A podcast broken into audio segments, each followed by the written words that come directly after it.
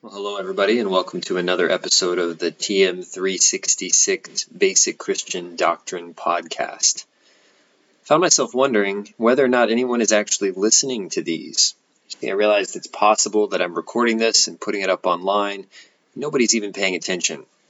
So I thought we might do a little something interactive today to get things started, just as a way for me to check and make sure that I'm not wasting my time here and that you're not on a path to self-destruction.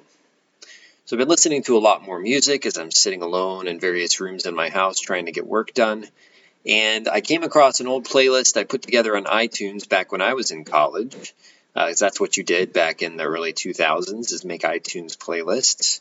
And one of the playlists is called Apocalyptic, uh, which refers to end time sort of things. So I've got some good stuff on there, Smashing Pumpkins, a little Lupe Fiasco, Shiny Toy Guns.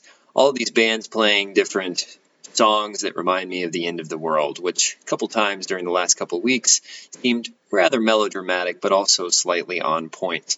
So I'm curious what you're listening to as you find yourself alone in your home, and as I'm looking for more music to listen to myself. So drop me a little email, suggest some songs for me. Keep in mind, I'm thirty-five and not the coolest person you've met, and yet I do actually listen to music. So uh, feel free to push my boundaries a little bit and try and make me a bit trendier. And then I'll know you're listening and alive. All right, with that little activity out of the way, let's start with the new content. Today we're going over lesson three point four and looking at the doctrine of justification in Christ. This doctrine is actually one of the main points of disagreement between Protestants and Catholics. So we're starting to move into doctrines that are much more controversial. Remember when I introduced the doctrine of the Trinity, I said that virtually all Christian groups today would accept this, except for a few Pentecostal groups. When we moved to Christology, I said several larger groups, like Coptic Christians in Egypt, reject the doctrine of the hypostatic union. Now that we're here in justification, later on in the class, we're getting to a doctrine that divides some of the largest Christian groups in the world from one another, which makes it a bit challenging for me to teach it to you, because the doctrine is complicated from all different perspectives, and each perspective has a very distinctive view. So what I've chosen to do is focus on the Protestant doctrine of justification. The reason for this is that Sterling is historically a Protestant school in an official way, and even though it has disassociated from a Protestant denomination, the vast majority of faculty uh, and everybody in the theology and ministry department is still Protestant. Beyond that, the vast majority of the student body is also Protestant. Yet I recognize that some of you are not. A few of you I know specifically, and others of you I don't know your religious persuasion, but you might be Catholic as well. So while I will start by talking about the Protestant views, before we're done today, we'll turn to get the Roman Catholic perspective. All right. If you're following along on your PowerPoint, slides six, sorry, slides five through seven have a few statements that I usually spend the class uh, beginning with. These are statements from a survey put on by LifeWay to analyze the religious beliefs of Americans. And in this survey, uh, LifeWay just asks random people that they call up to say whether they agree with the statement, disagree with the statement, or are not sure. I've found that the class discussing these statements has been one of the most effective conversation starters of all the lessons in class. So it's a bit unfortunate that here I am recording a podcast instead. But if you're trying to find out dinner table conversation that does not involve things like viruses and economic downturns and quarantine, you might bring these statements up at dinner with your friends and family and see their opinions on the statement. It can help you articulate your own beliefs and try and put forward some reasons for why you believe what you do. So if you're doing that, you may want to stop this podcast until the meal's over and come back. Otherwise, we're going to go ahead and press on by introducing the Protestant view of justification. So again, if you're following along, this is slide number eight. Protestants, so those Christians who were protesting against the Catholic Church and split off from that church, Protestant theology can be characterized by five solas. So sola in Latin means only. And I know it's kind of ironic that there are five onlys instead of one only, but the reason for this is that each only applies in a slightly different manner. So we've already encountered the Protestant idea of sola scriptura, or scripture alone. For each of these, by the way, you can learn the Latin or the English and be all right for any exam that we have in the course. Sola scriptura was the idea that when scripture and another source of evidence for theology, such as reason or evidence or ex- sorry, reason or experience or tradition, whenever the Bible contradicts with one of these three, it's the Bible that has the last word. Our reasoning must have gone astray. Our experiences must be wrong, for example. So sola scriptura is an important Protestant perspective, but it doesn't relate as clearly to the doctrine of justification. The fifth doctrine is that of soli Deo Gloria, which is the idea that everything that God does is for the glory of God alone. Important historically, but again, not as significant for the doctrine of justification. Therefore, today we will focus on three other solas, or onlys, as central to Protestant understandings of justification. There is sola fide, which means faith alone, sola gratia, which means grace alone, and solus Christus, which means Christ alone. The doctrine of justification asks how it is that we receive the status of being saved, forgiven, and accepted by God. In other words, how are we viewed as just? The Protestant answer to this doctrine of justification is basically found in these three solas: sola fide, faith alone, sola gratia, grace alone, and solus Christus, Christ alone. And I like to explain how these solas um, were used by Protestants in their explanation of justification with kind of a weird example, but if you'll humor me, we'll just run with it. Now, let's suppose that I'm really wanting a little bit more nightlife in Sterling, and so I decide to go to that nightclub that's hidden underneath the Sonic. I know it might be a surprise to you. You may not know it's there. Welcome to the big leagues. So I show up. The bouncers say, you know, there's no way you're getting in here. You're a theology professor. Uh, not going to happen. Well, about that time, Arnell walks by. And I see the bouncers are going to let him right in because Arnell, right? So what do I do? I pull out some handcuffs, and I put one part on Arnell and the other part on me. And then I say, ha, what's up now, bouncers? If you're going to let him in, I have to go in too. So first of all, Arnell's probably thinking, this guy is creepy. What is he doing handcuffing himself to me? We'll come back to that. But when Protestants say that it is faith alone that justifies us, they mean the only reason why we receive a status of being forgiven and being just is because we have faith. Now, what do they mean by that faith? They don't mean that it's a quality. You have to go out and work really hard to have a strong enough faith or a good enough faith. They just mean that faith is something that will connect you to Christ through union.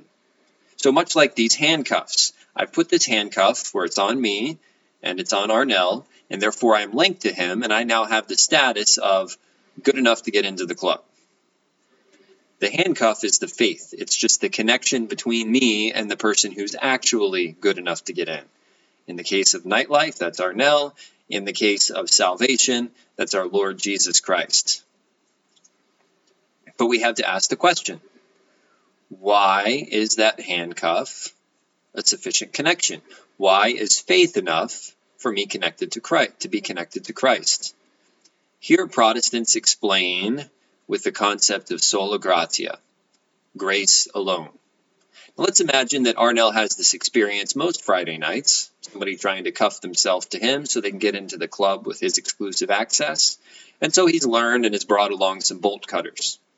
Now, with those bolt cutters, he could instantly remove the handcuffs so that we were no longer attached. But for some reason, not because I'm cool, I'm actually kind of creepy here, handcuffing myself to him. For some reason, out of the goodness of Arnell's heart, he decides that he is not going to cut that connection. So why did the handcuff trick work? Not because I was brilliant. Lots of people have tried it before. Not because I was a particularly good dancer, so Arnell decided to let me in, but because of the grace of Arnell in not cutting that connection. When Protestants explain justification, they mean something similar. Why is it that God allows faith to be enough for us to be saved? It's not that God needs faith. It's not that he's impressed with our faith. It's simply that he is gracious enough to say, you know what? If you believe, I will count that as a good enough connection. That's sufficient for me. Okay, so I'm not good enough to get into the club on my own. I'm not uh, very impressive when it comes to the bouncers. We can ask the question, why would they let me in at all? It might be that I'm so bad that when I cuff myself to Arnell, rather than me getting in, Arnell is now kept out. Sorry, man, you're attached to a weird guy we weren't going to let in who's now even more creepy with this whole handcuff thing.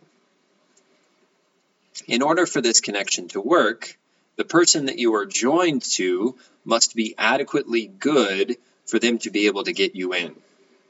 And here Protestants say the only one who is good enough for such a connection to work is Christ. Christ alone was without sin.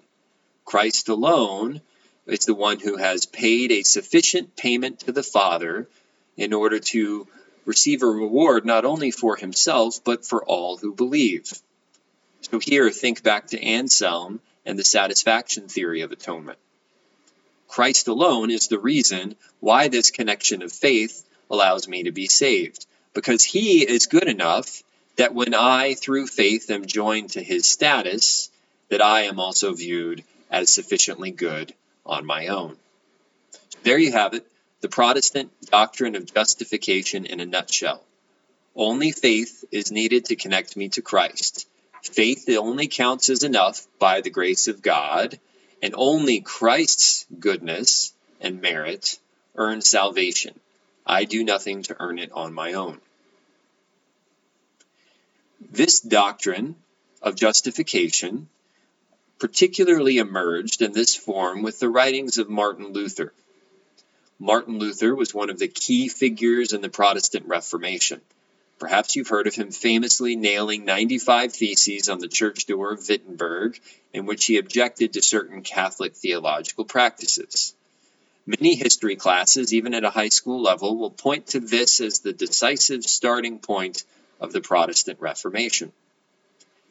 Well, if you wanted to read a historical text that summarized this Protestant view of justification in a nutshell, you couldn't find a better text than Martin Luther's sermon, Two Kinds of Righteousness.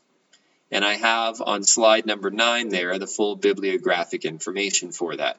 Typically, I'd say if you want to find it, you can go get it in maybe library.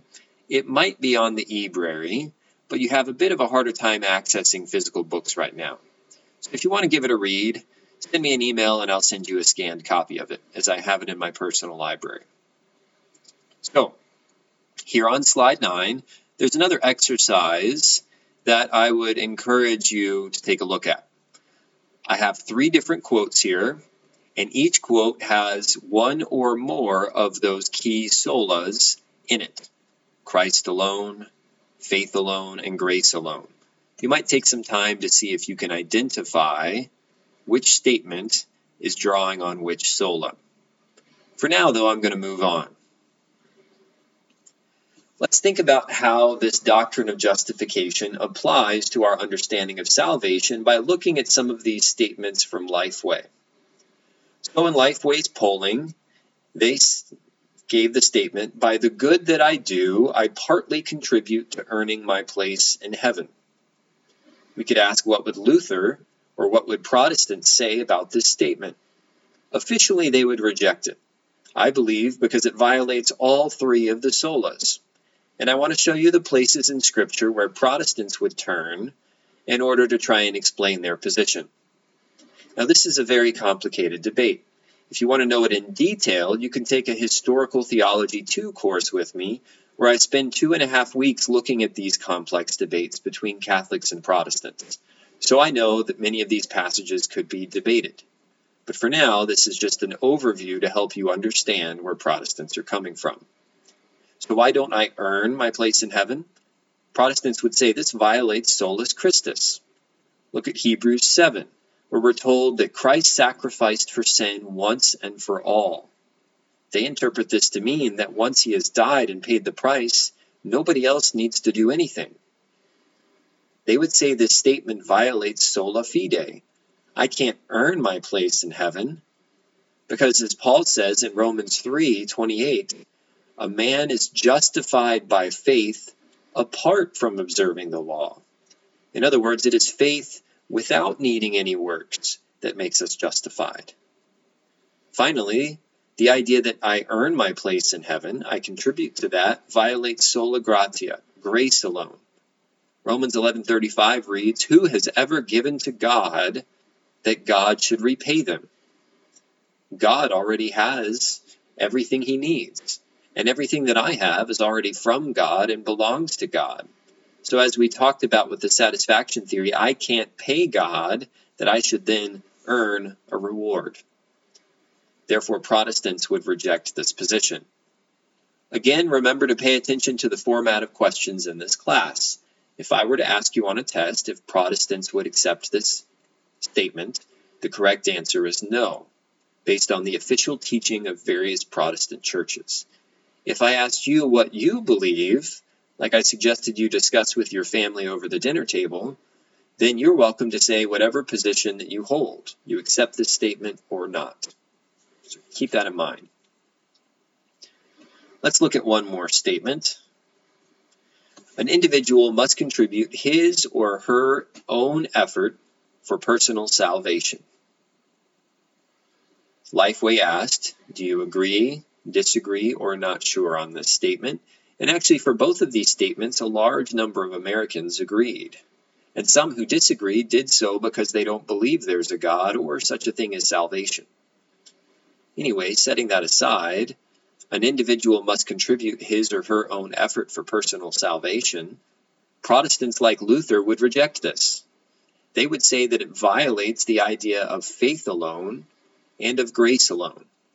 And a key passage they typically point to here is Ephesians two, eight through nine. For it is by grace that you have been saved, through faith, and this is not from yourselves, it is the gift of God, not by works, so that no one can boast. This is not from yourselves, that statement, Protestants understand the this to refer back to faith. In other words, when I believe, ultimately, even this belief is more properly counted as God's work than my own. You might think back to our discussion of providence earlier in the semester, where we introduced the idea of monergism, the idea that there is only one person who works in salvation, and that person is God. Protestants like Luther and Calvin would point to this passage to defend that view.